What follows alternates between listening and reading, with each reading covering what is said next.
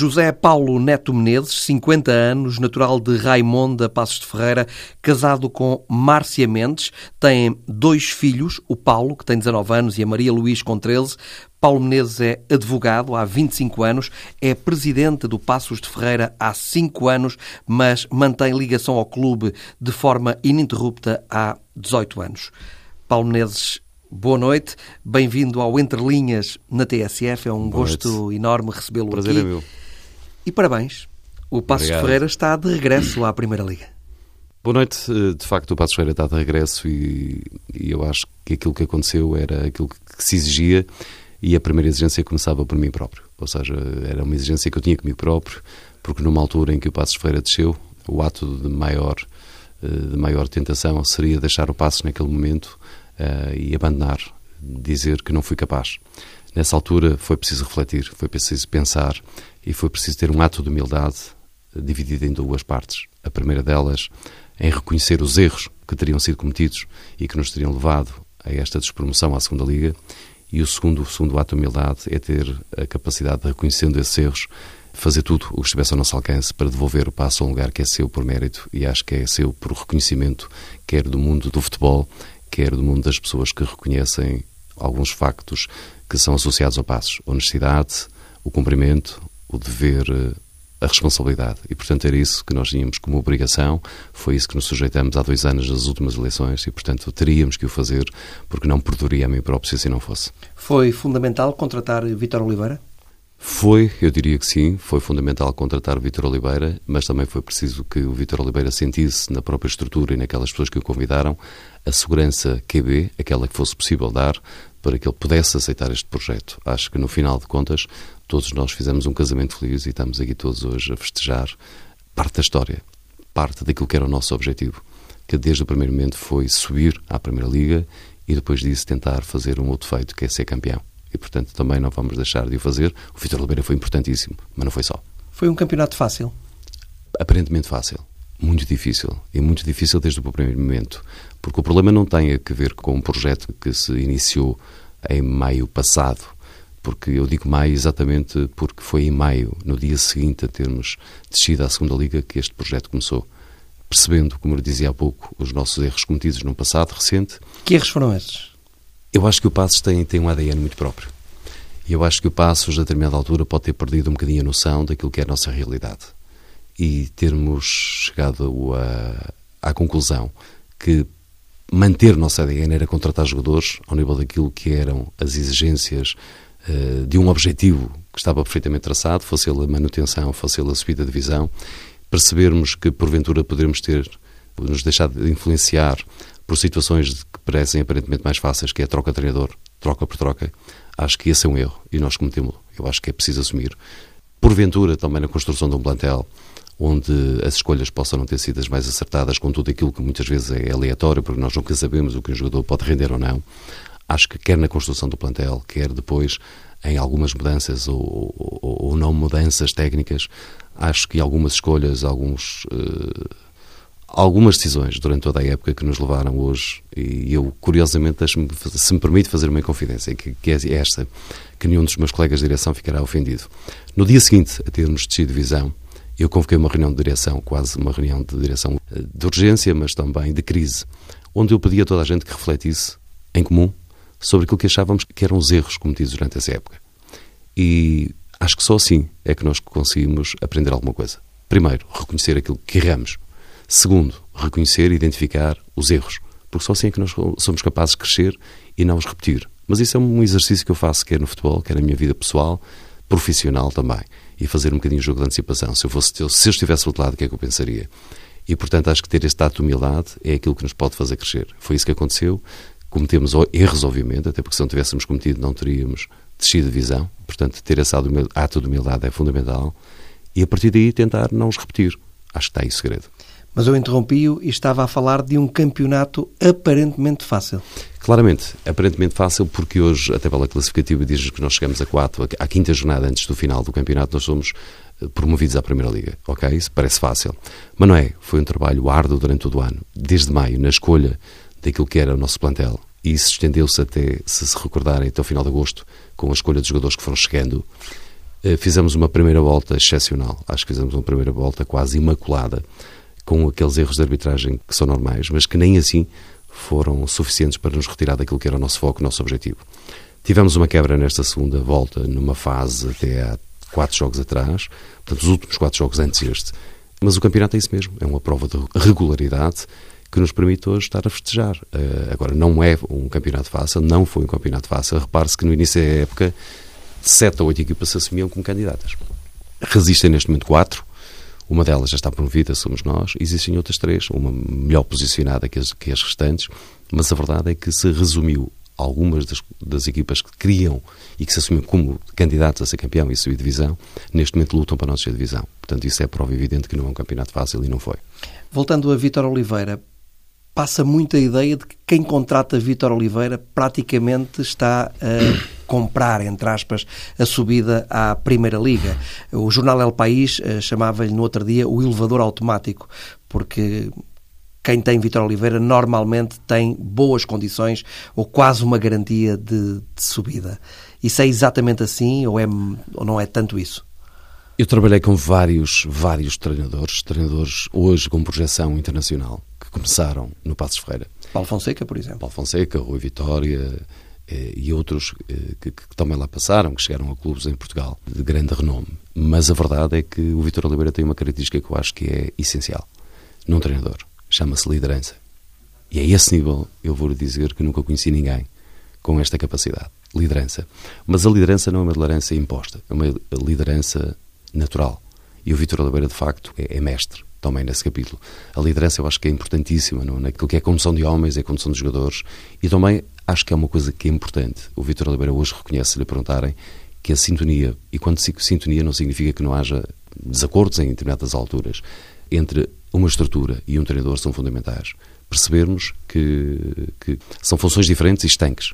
Onde começa a parte técnica é o treinador, onde acaba essa parte técnica é a direção, não necessariamente nesta ordem, mas é assim que as coisas funcionam. E, portanto, só um casamento perfeito entre aquilo que é uma, uma questão técnica, mas também aquilo que é uma questão diretiva, poderá ter sucesso. Portanto, não acho que a contratação do Vitor Oliveira seja por si só uh, o elevador automático, mas acho que é a peça fundamental, que é o motor, porque sem esse motor o elevador não sobe. É um treinador que conhece muito bem também a segunda liga e conhece o tipo de jogadores a contratar para atingir o objetivo de subida na segunda liga.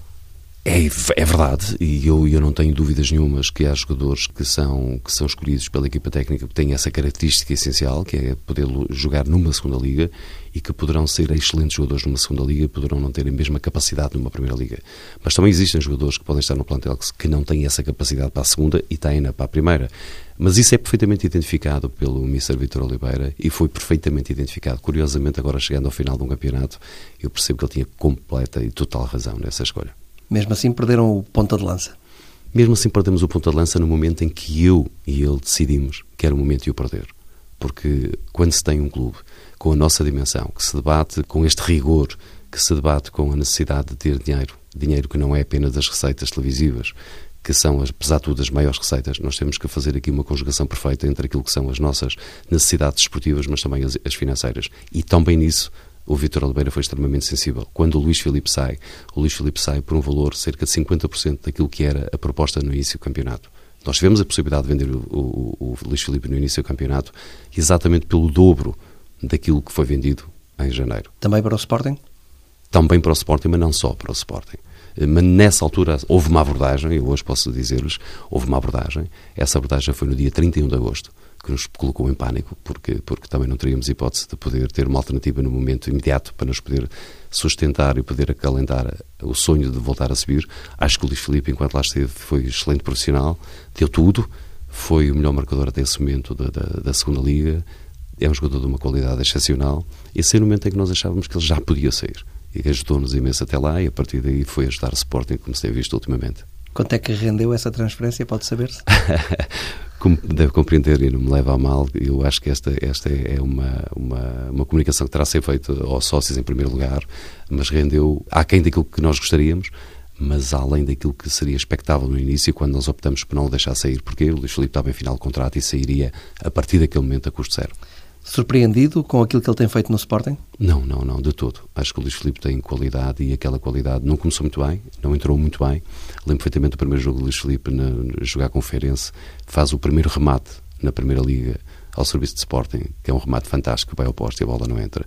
E se tivesse entrado as coisas teriam sido diferentes. Depois teve que recomeçar a ganhar confiança e neste momento mostra na qualidade dos golos que tem marcado, porque não são golos sorte, são golos de mérito e muita técnica. Acho que demonstra porque é que era uma mais-valia para o Passos Ferreira. Vítor Oliveira vai continuar no Passos de Ferreira como treinador?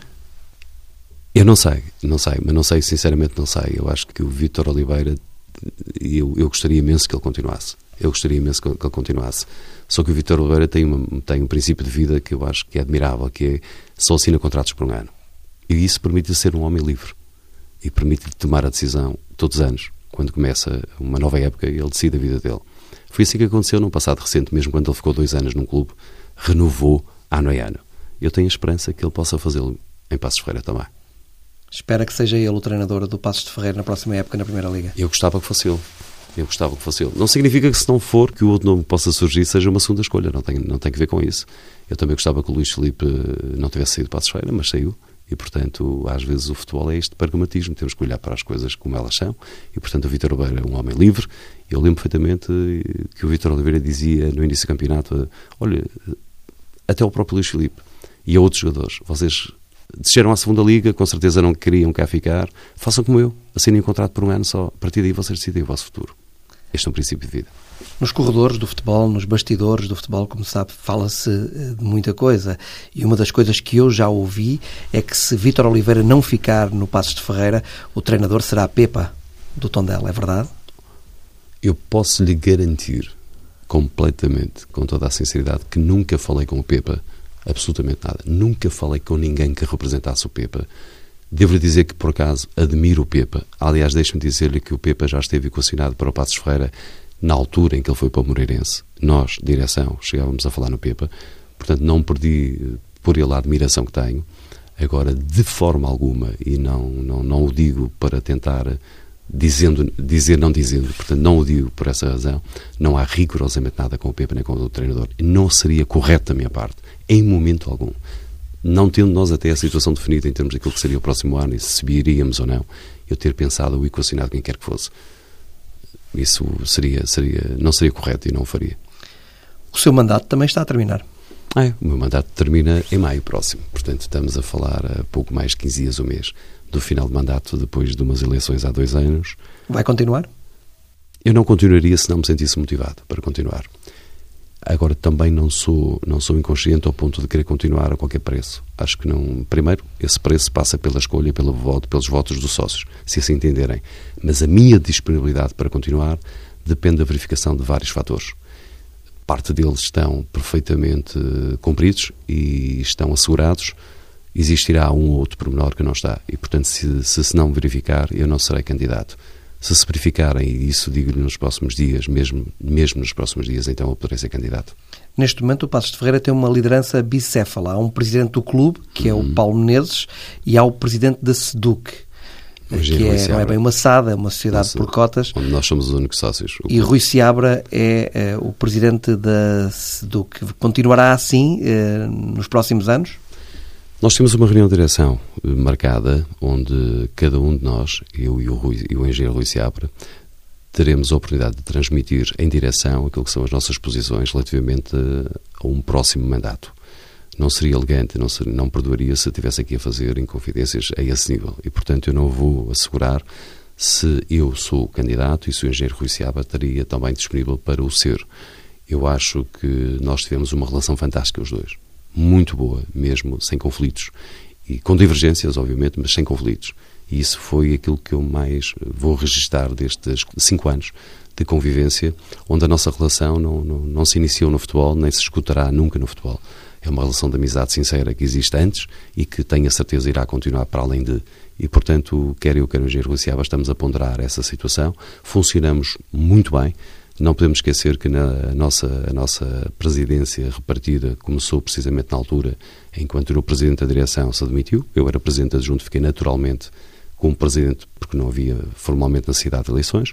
E hoje enjuiciava nessa altura como condição para eu ter assumido a presidência do clube foi que ele fosse conduzido e aceitasse ser presidente da SEDUC. Foi assim que aconteceu na altura.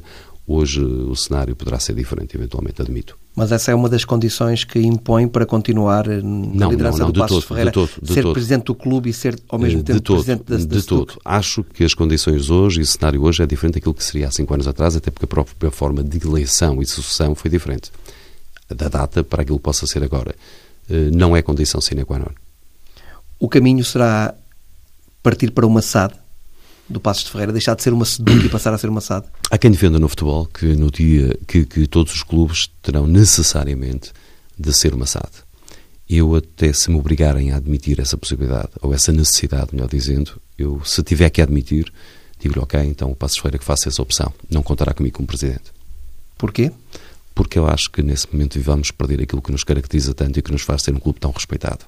Acho que temos que inventar, acho que ainda não terminaram as formas de, de gestão de um clube como o Passos Ferreira e como outros ao nível do Passos Ferreira, em termos de grandeza e número de sócios, que nos obrigue forçosamente a ser massado. Acho que podemos encontrar soluções alternativas, soluções que passem pelo financiamento do clube de uma forma diferente, onde nós não percamos aquilo que é a nossa identidade.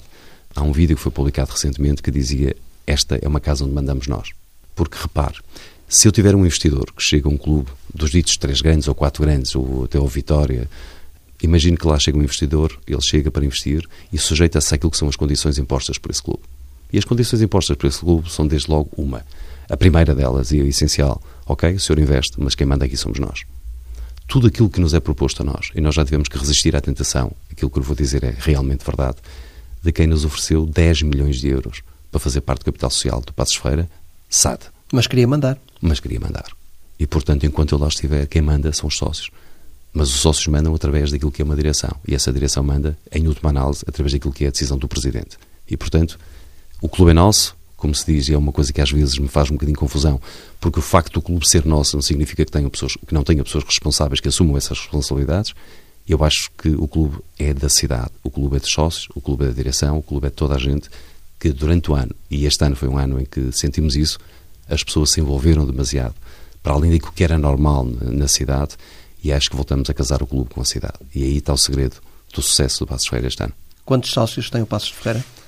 Este ano fizemos uma coisa que já não se fazia há alguns anos, que era a recontagem de sócios. O Passos Ferreira tinha 5 mil e poucos sócios, 5.300 sócios, não, se não me atreçou a minha memória, e fizemos uma recontagem onde eliminamos todos aqueles que não pagavam há mais de dois anos e também todos aqueles que, por força do destino e da vida, tinham falecido. Uh, neste momento, este ano, aumentamos 500 sócios em relação ao número inicial, que andava na ordem dos 3 mil sócios. 3 mil sócios pagantes efetivos.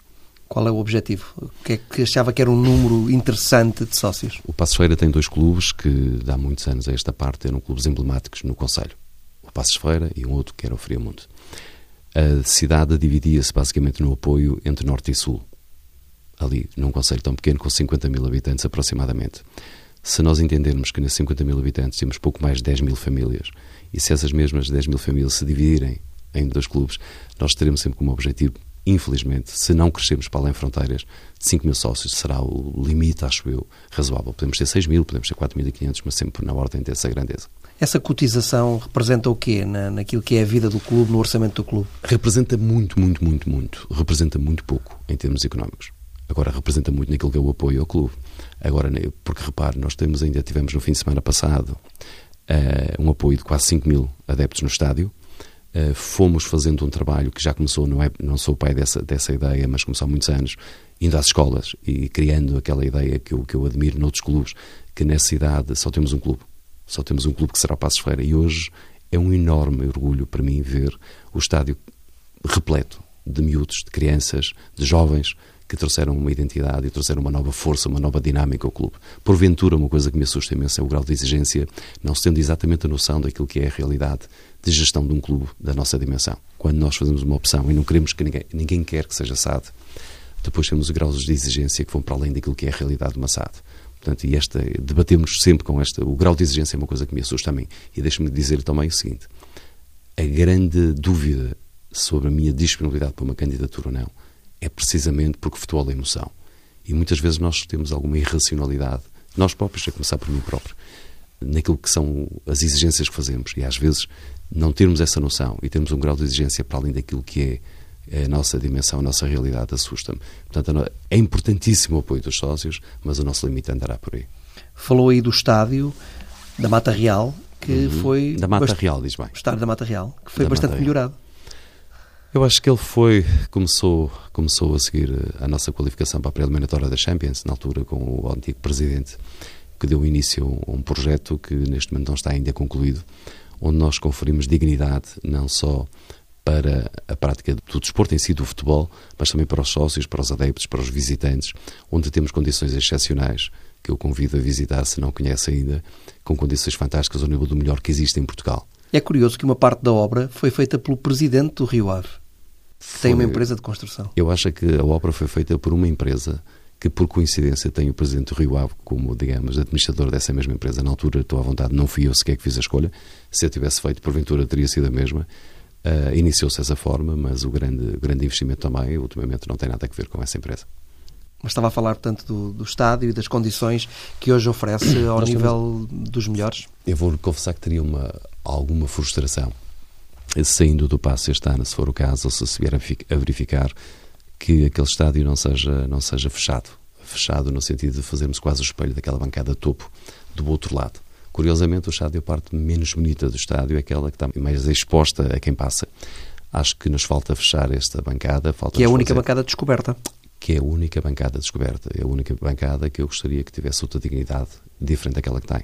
Essa bancada anda a ser empurrada de lado para lado porque é uma bancada amovível e tem, foi lá colocada porque temos essa necessidade. Neste momento o estádio tem aproximadamente uma lotação de 9 mil lugares. E se fizermos a bancada nova, ela não chegará sequer aos 10 mil. Portanto, não é sequer pela dimensão do número de pessoas que lá possam estar, mas é obviamente pela questão estética, uma questão também de comodidade, para darmos às pessoas as condições para poderem estar presentes com a dignidade e com o conforto que merecem. 10 mil lugares para o Passos de Ferreira é mais do que suficiente? Eu diria que é mais do que suficiente mesmo. Acho que o Passos nunca terá a capacidade por si só de encher aquele estádio com os adeptos só apenas ligados ao Passos Ferreira. Agora, nós percebemos também temos aqui uma função que não se esgota no Passos Ferreira em si. Nós temos que assumir a responsabilidade, temos que ter as condições para receber e receber bem. E receber bem é também ter a capacidade de, em jogos ditos grandes, termos uh, pessoas a, a, assistir e essas sim são receitas que são fundamentais para o clube. Eu ainda não visitei, mas já me disseram que ao nível dos balneários, por exemplo, aquilo que o Passos de Ferreira hoje tem está, repetindo aqui a palavra, ao nível do que de melhor existe em sem Portugal. Dúvida, sem dúvida, sem dúvida. O Passos de Ferreira tem, ao nível dos balneários, ao nível daquilo que é o ginásio, o posto clínico, os balneários de árbitros, o, a sala de controle antidoping, a sala de preparação dos jogos, uh, uma zona de, de, refeitório que em breve esperamos estar a ser rentabilizada, onde os jogadores chegam de manhã, podem tomar o seu pequeno almoço, eh, no, num espaço que é do clube, temos dois campos de relevados, um deles construído agora há um ano atrás, que nos permitem fazermos aquilo que fizemos este ano. O nosso estágio este ano foi feito no próprio estádio. E isso só foi possível com a construção do outro relevado que, que, que, está feito e também com as condições que ali temos. Não valeria a pena sairmos de casa, costumo comparar e dizer isto com alguma piada. Eh, ou pelo menos tento. Eu não costumo, eu não gosto de férias e nunca gostei de campismo, porque eu não gosto de sair do conforto da minha casa, para a qual eu luto tanto, para viver em umas condições inferiores. E, portanto, sair de casa para fazer um estágio em condições inferiores àquelas que temos em casa, acho que não faria sentido. Portanto, ali temos as condições, que é para o ano, que é para a própria pré-época no estágio. Para além dessa bancada, quer fazer para tornar o estádio mais bonito, como disse, uma questão também estética. Uhum. Para além disso, o que é que falta fazer mais? Falta ter a consciência que precisamos de criar as infraestruturas necessárias e suficientes para a nossa formação. A nossa formação neste momento não pode ser considerada e não é, não, de forma nenhuma, o parente pobre do clube. Mas a verdade é que nós temos um comboio que, anda, que está em andamento e tem a locomotiva que, que arrasta tudo o resto, que é o futebol profissional. Eh, só que nós neste momento temos cerca de 500 atletas ligados ao clube. É, de facto, repare, são 10% do número de sócios. Daqueles que eu acho que podem ser o limite. Limite realisticamente falando. E, portanto, nós olhar para, o, para, a formação percebemos que temos alguns constrangimentos durante a época, designadamente porque ter 300 ou 350 miúdos a treinar diariamente no clube, nós não temos campos que cheguem. E, portanto, muitas vezes corremos de protocolos que celebramos com, com outros clubes e percebemos também que precisamos, pelo menos, de mais um sintético. A semana passada reuni com uma empresa que ficou de orçamentar, que já tínhamos reunido com outra que, entretanto, por razões que não interessam, não, não se concretizou, para criarmos mais um sintético. O sintético é esse que nos vai permitir ter mais condições, não termos que anular uh, treinos que estavam agendados pelas condições climatéricas que se verificaram neste inverno passado e, portanto, é preciso dotar o clube dessas condições. Temos o futsal, uma modalidade com três anos de ligação ao clube, que precisamos também de conferir dignidade. O meu sonho era um dia podermos ter um pavilhão só nosso, onde pudéssemos jogar e dar as condições para treinar num pavilhão que fosse só nosso. Porventura estarei a ser demasiado otimista, mas o que me perguntou é aquilo que eu acho que ainda falta fazer, e é por aí. E esse campo será feito naquele espaço, ao lado naquele dos espaço, outros? Que é um espaço exíguo, nós, nós eu acho que esgotamos completamente aquilo que são as nossas possibilidades de, de crescimento dentro de muros. E, portanto, precisamos de crescer, precisamos de encontrar soluções, porventura, com a Câmara Municipal, para a cedência de espaço e para que nós possamos criar outras condições para além daquelas que temos. E agora tem que Sustenta, permita-me, sustentadamente, de uma forma equilibrada, porque o Passos Ferreira tem todo aquele património, não tem subsídios, não tem créditos e não tem dívidas. Esta parece-me que é a pedra toque tudo isto. Crescer desta forma. Crescer sempre pensando que não podemos deixar responsabilidades que depois possam não ser cumpridas.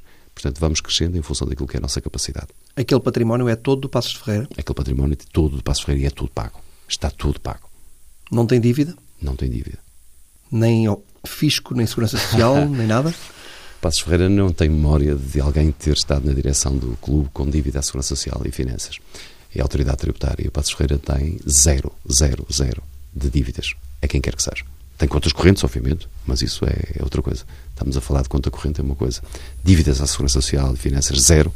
E, portanto, é assim que o Passo Ferreira tem que ser gerido. A relação com a Câmara é boa? A relação com, com o poder local tem que ser sempre boa. Eu acho que estamos condenados, todos nós, a termos uma boa relação porque estamos, somos dependentes. Eu acho que, é que, que o Conselho e a Câmara têm, neste momento, um maior embaixador no país e além fronteiras, que é o clube. E é preciso ter essa consciência. Eu acho que, que, que ninguém pode resistir a esta, a esta, a esta a esta realidade. E o Passo Feira tem necessariamente que ter boas relações com o poder local, seja ele, não me interessa rigorosamente nada a cor partidária, interessa-me as pessoas e acho que as pessoas têm tido essa consciência. Muitas vezes com algumas limitações, reconheço, mas tem que ser assim.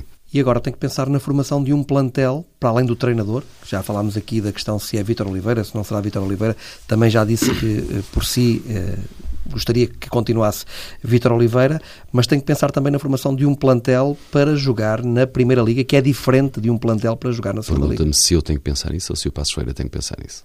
O Passo Feira tem necessariamente tem que pensar, que pensar este... nisso.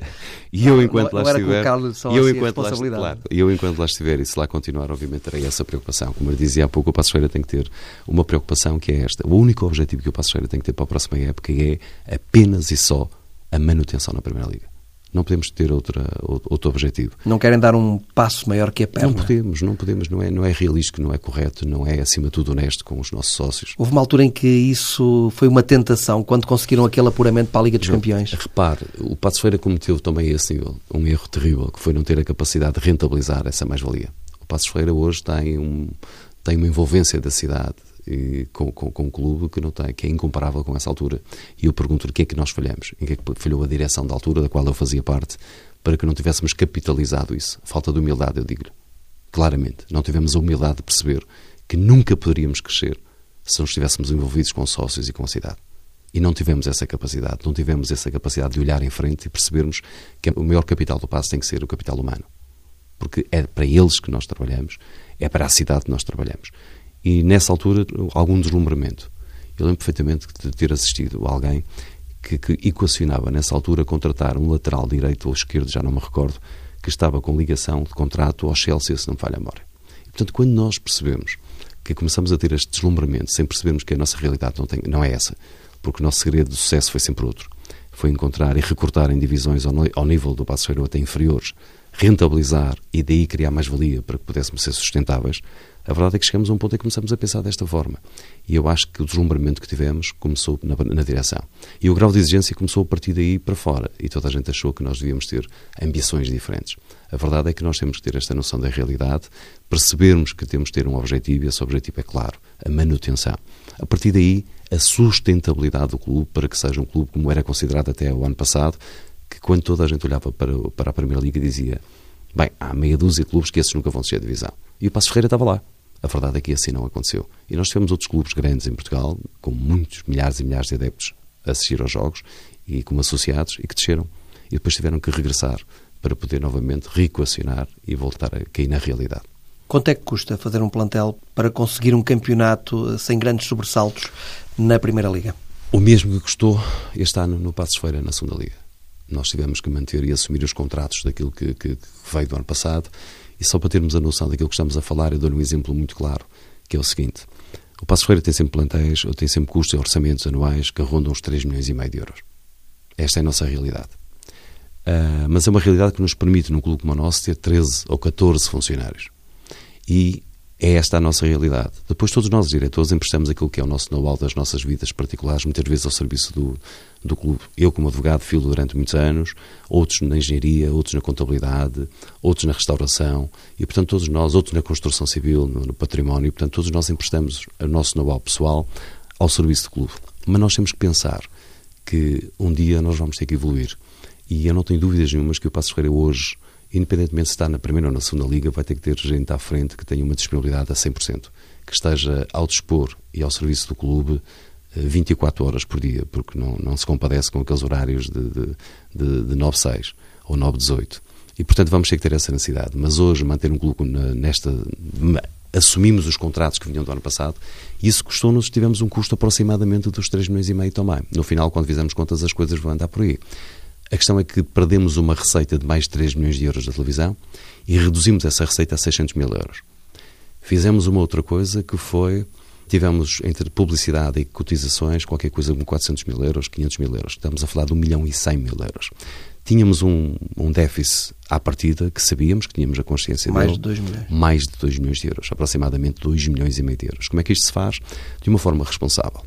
O Passos Ferreira teve receitas extraordinárias com depósitos, que eu lhe chamo de depósitos a prazo, que resistiu à tentação num passado recente de vender jogadores e receber mais 100 mil euros ou mais 50 mil euros e reservar para si 10 ou 15% da mais-valia desse jogador.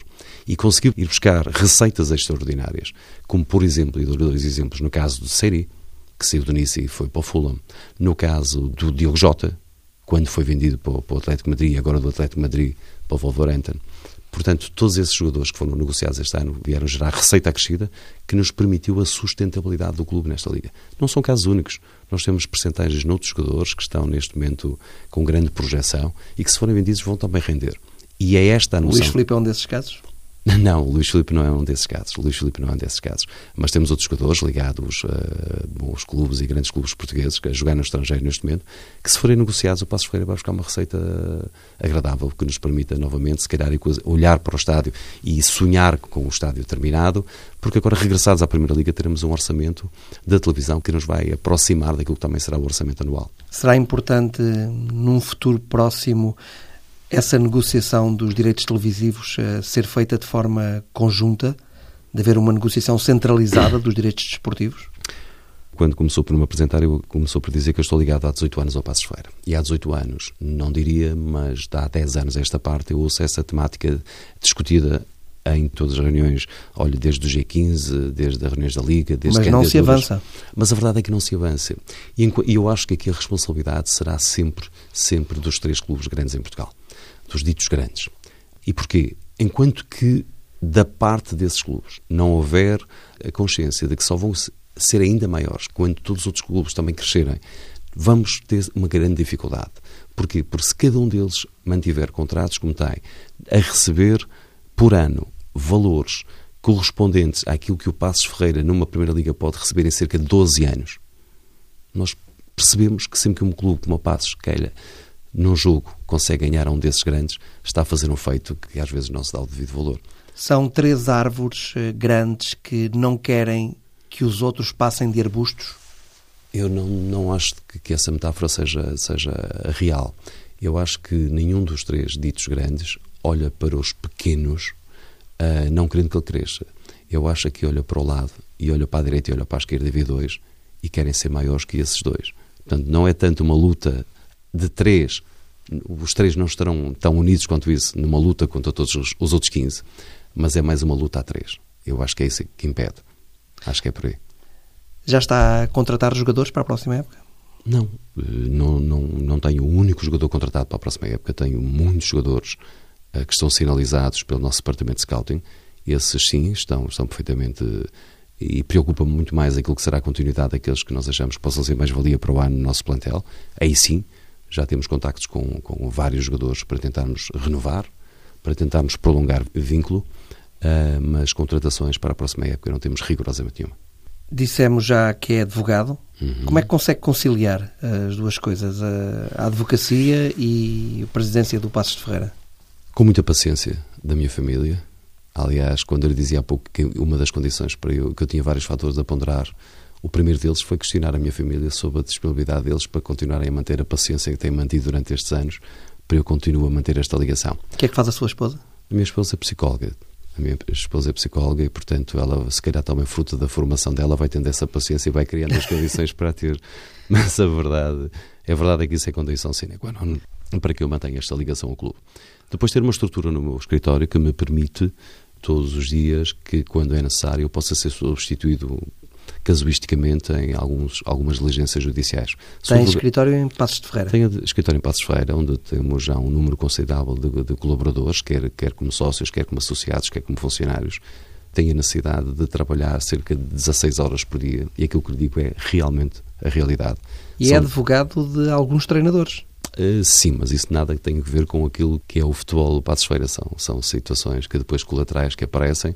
Mas uh, eu, eu, coloquei esta questão porque, em alguns casos, uh, treinadores que passaram pelo Passos de Ferreira e ficou também Criamos, uma relação de amizade. Evidentemente. E é depois ficou como advogado deles. É evidente, foi, foi por aí. Paulo aliás. Fonseca é um desses casos. Paulo Fonseca é um desses casos. Rui Vitória foi um desses casos, até fazer contrato com o Benfica, pelo, por uma relação pura e simplesmente amizade. Não tem que ver.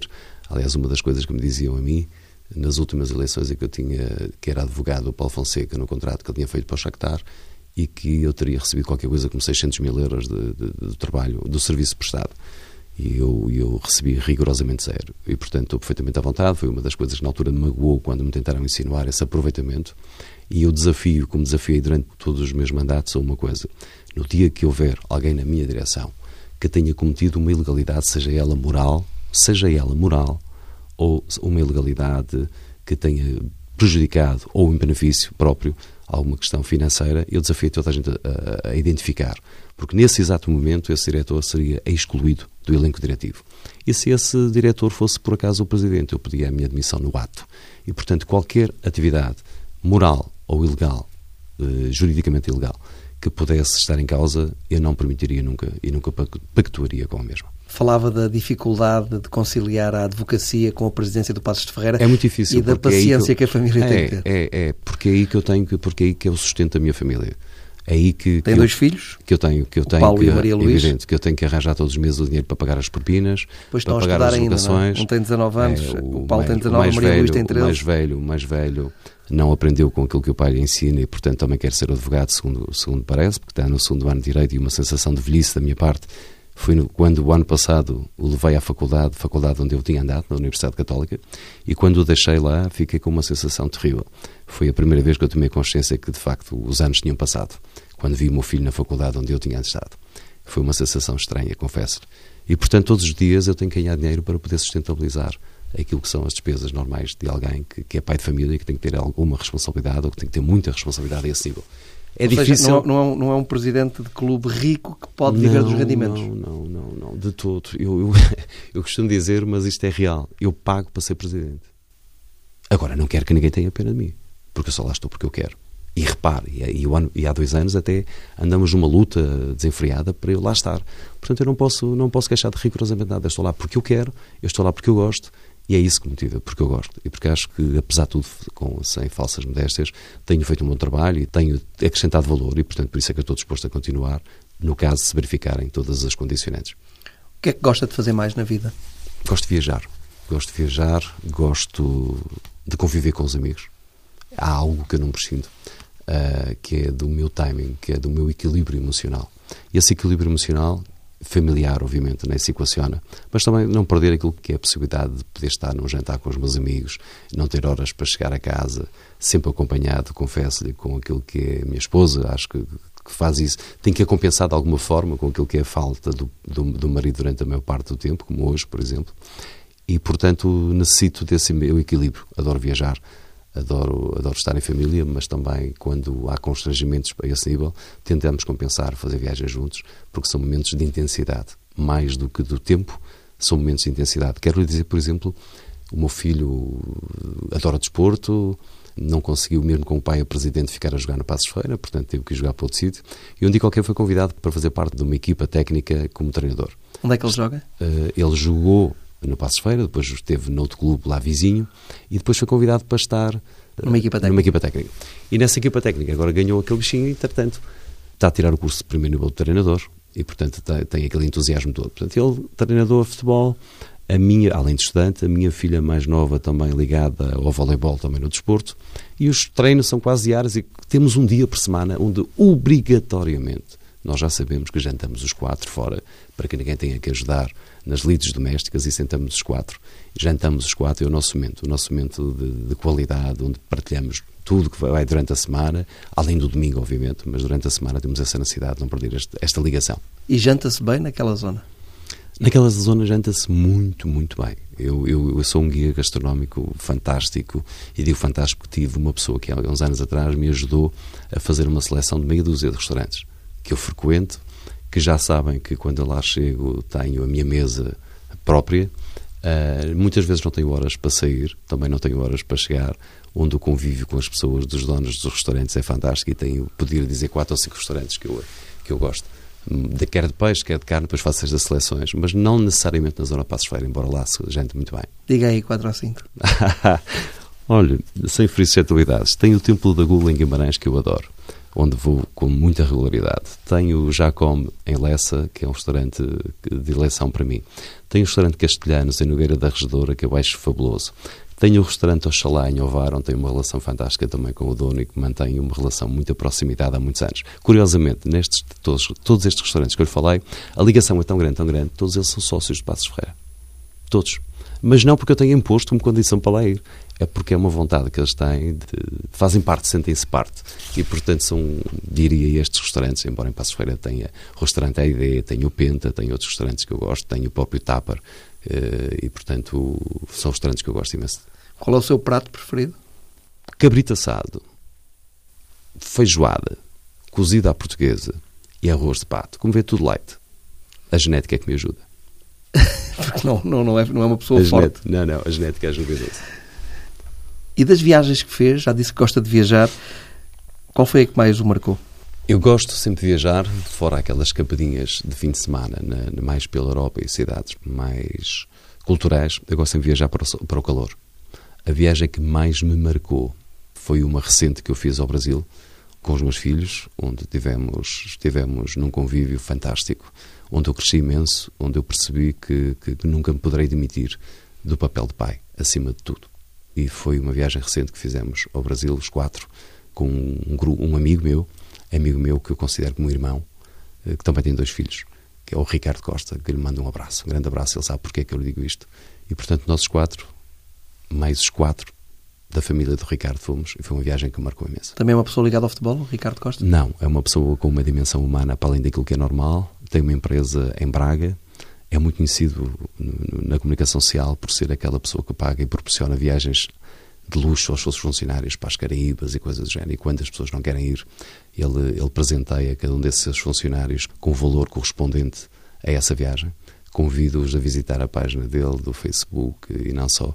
Tem, é o pai daquela, daquela bailarina prodígio, a Carolina Costa, que toda a gente agora fala, e que é o meu irmão. É o irmão que eu não tenho. É filho único? Não, tenho duas irmãs. Duas irmãs com quem estive agora no dia de Páscoa. Uma irmã mais velha e uma irmã mais nova. Mas, mas, e tenho dois pais que eu amo e que eu, que eu, que eu sinto uma ligação para a vida, como não poderia deixar de ser mas que é sempre um prazer quando estou com eles. E, e, e, e, no dia de Páscoa que tivemos todos juntos, e foi para mim uma enorme felicidade. Vivem todos lá em Passos Ferreira? Vivem todos em Passos Ferreira, todos em Raimonda.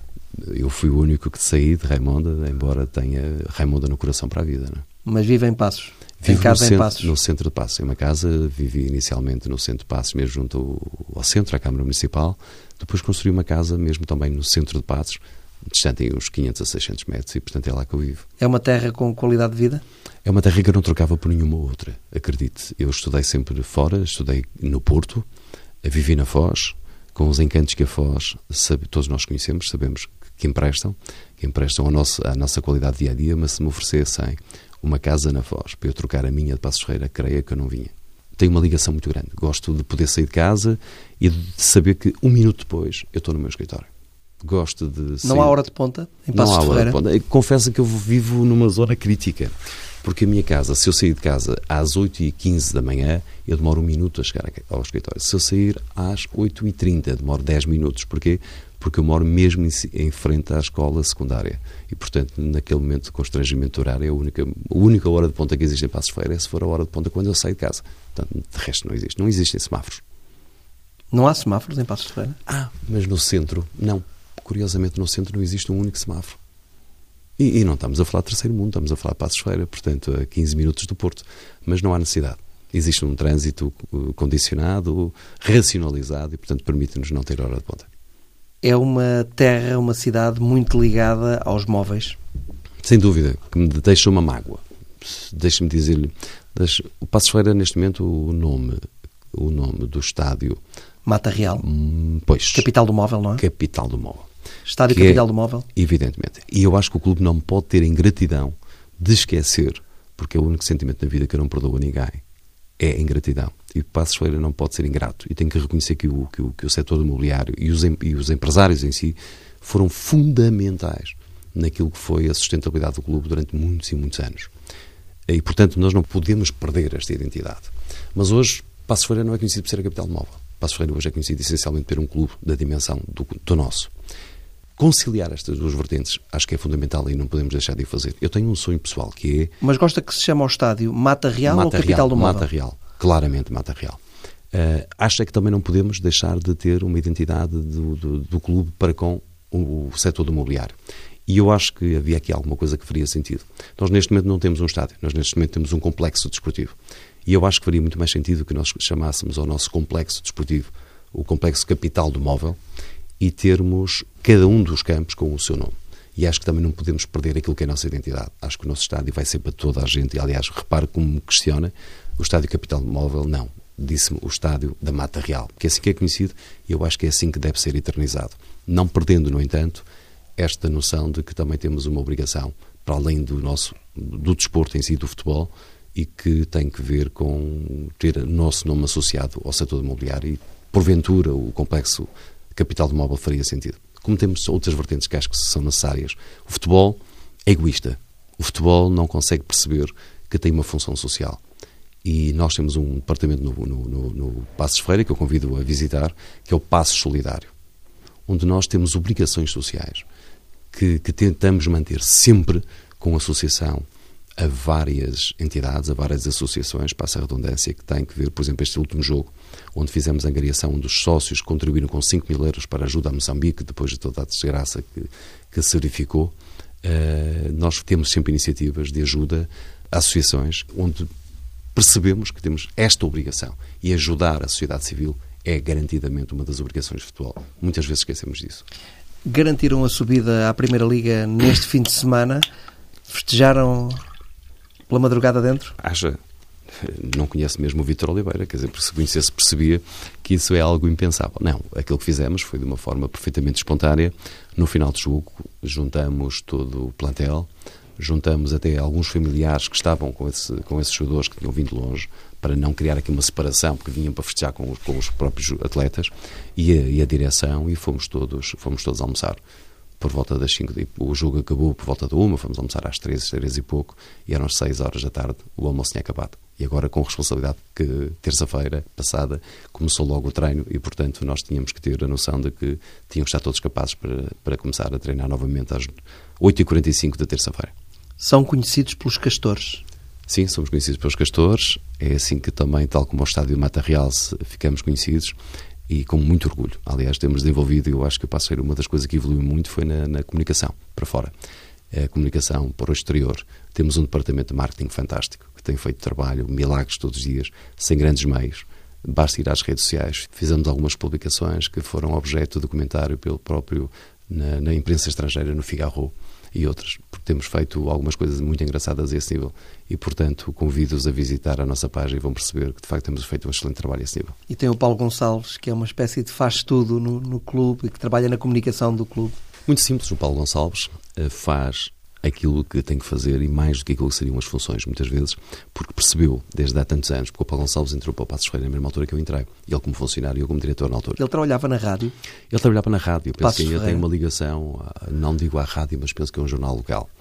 E, portanto, o Paulo Gonçalves é um dos elementos, um dos funcionários mais antigos. Temos lá outros, temos o Sr. Fernando, que, que, é o responsável pela relva, temos a Lu e o Adélio na secretaria, temos muitos funcionários que lá estão, e o Sr. Fernando penso lá estará há mais de 30 anos. Portanto, mantemos esta identidade. Eles sabem que os patrões de vez em quando mudam, mas mantêm a responsabilidade. E o Paulo Gonçalves, fazendo várias coisas, faz aquilo que faz o Presidente. O Presidente, se tiver que carregar bolas, carrega bolas, que não tem problema absolutamente nenhum de o fazer. Se tiver, lembro perfeitamente na altura que andávamos a remodelar o estádio, foi preciso carregar umas balizas que estavam lá a estorvar e andamos todos os diretores que lá estavam. Pegaram nas balizas e ajudaram. Não me esqueci isso, por acaso cortei-me a fazê-lo. Não carregou balizas? Eu carreguei. Carreguei, eu carreguei, só cortei. Ai, cortou-se. Cortei. Eu pensei que cortou-se no sentido não, de. Não, cortei-me. Não, cortei não, não, não participou. Magoei-me, magoei-me, magoei-me a fazê-lo. Foi um gosto enorme recebê-lo aqui na TSF, no Entre Linhas, eh, na TSF. E muitas felicidades para o Passos eh, de Ferreira de regresso à Primeira Liga. João, obrigado, obrigado pelo convite, acima de tudo, pelo, pelo também tive um enorme prazer em conhecê-lo pessoalmente, já o conhecia pela ternura dos 40, que acho que é assim. Tertúlia dos 40. Ou tertúlia, tertúlia, um projeto, tertúlia dos 40. Uma espécie de second life. Eu convido, convido a, a, equacionar novamente o nome, que acho que um dia deste devem começar a chamar tertúlia dos 50, não é? No meu caso, sim, no... fui o primeiro a chegar aos 50 dos três. É, mas, se for o caso e se lembrarem de mudar de nome, convido-me, porque eu, para carregar as malas, estou disponível. Foi um gosto enorme recebê-lo aqui. Foi todo meu. Um abraço. Um abraço. E até sempre. Obrigado.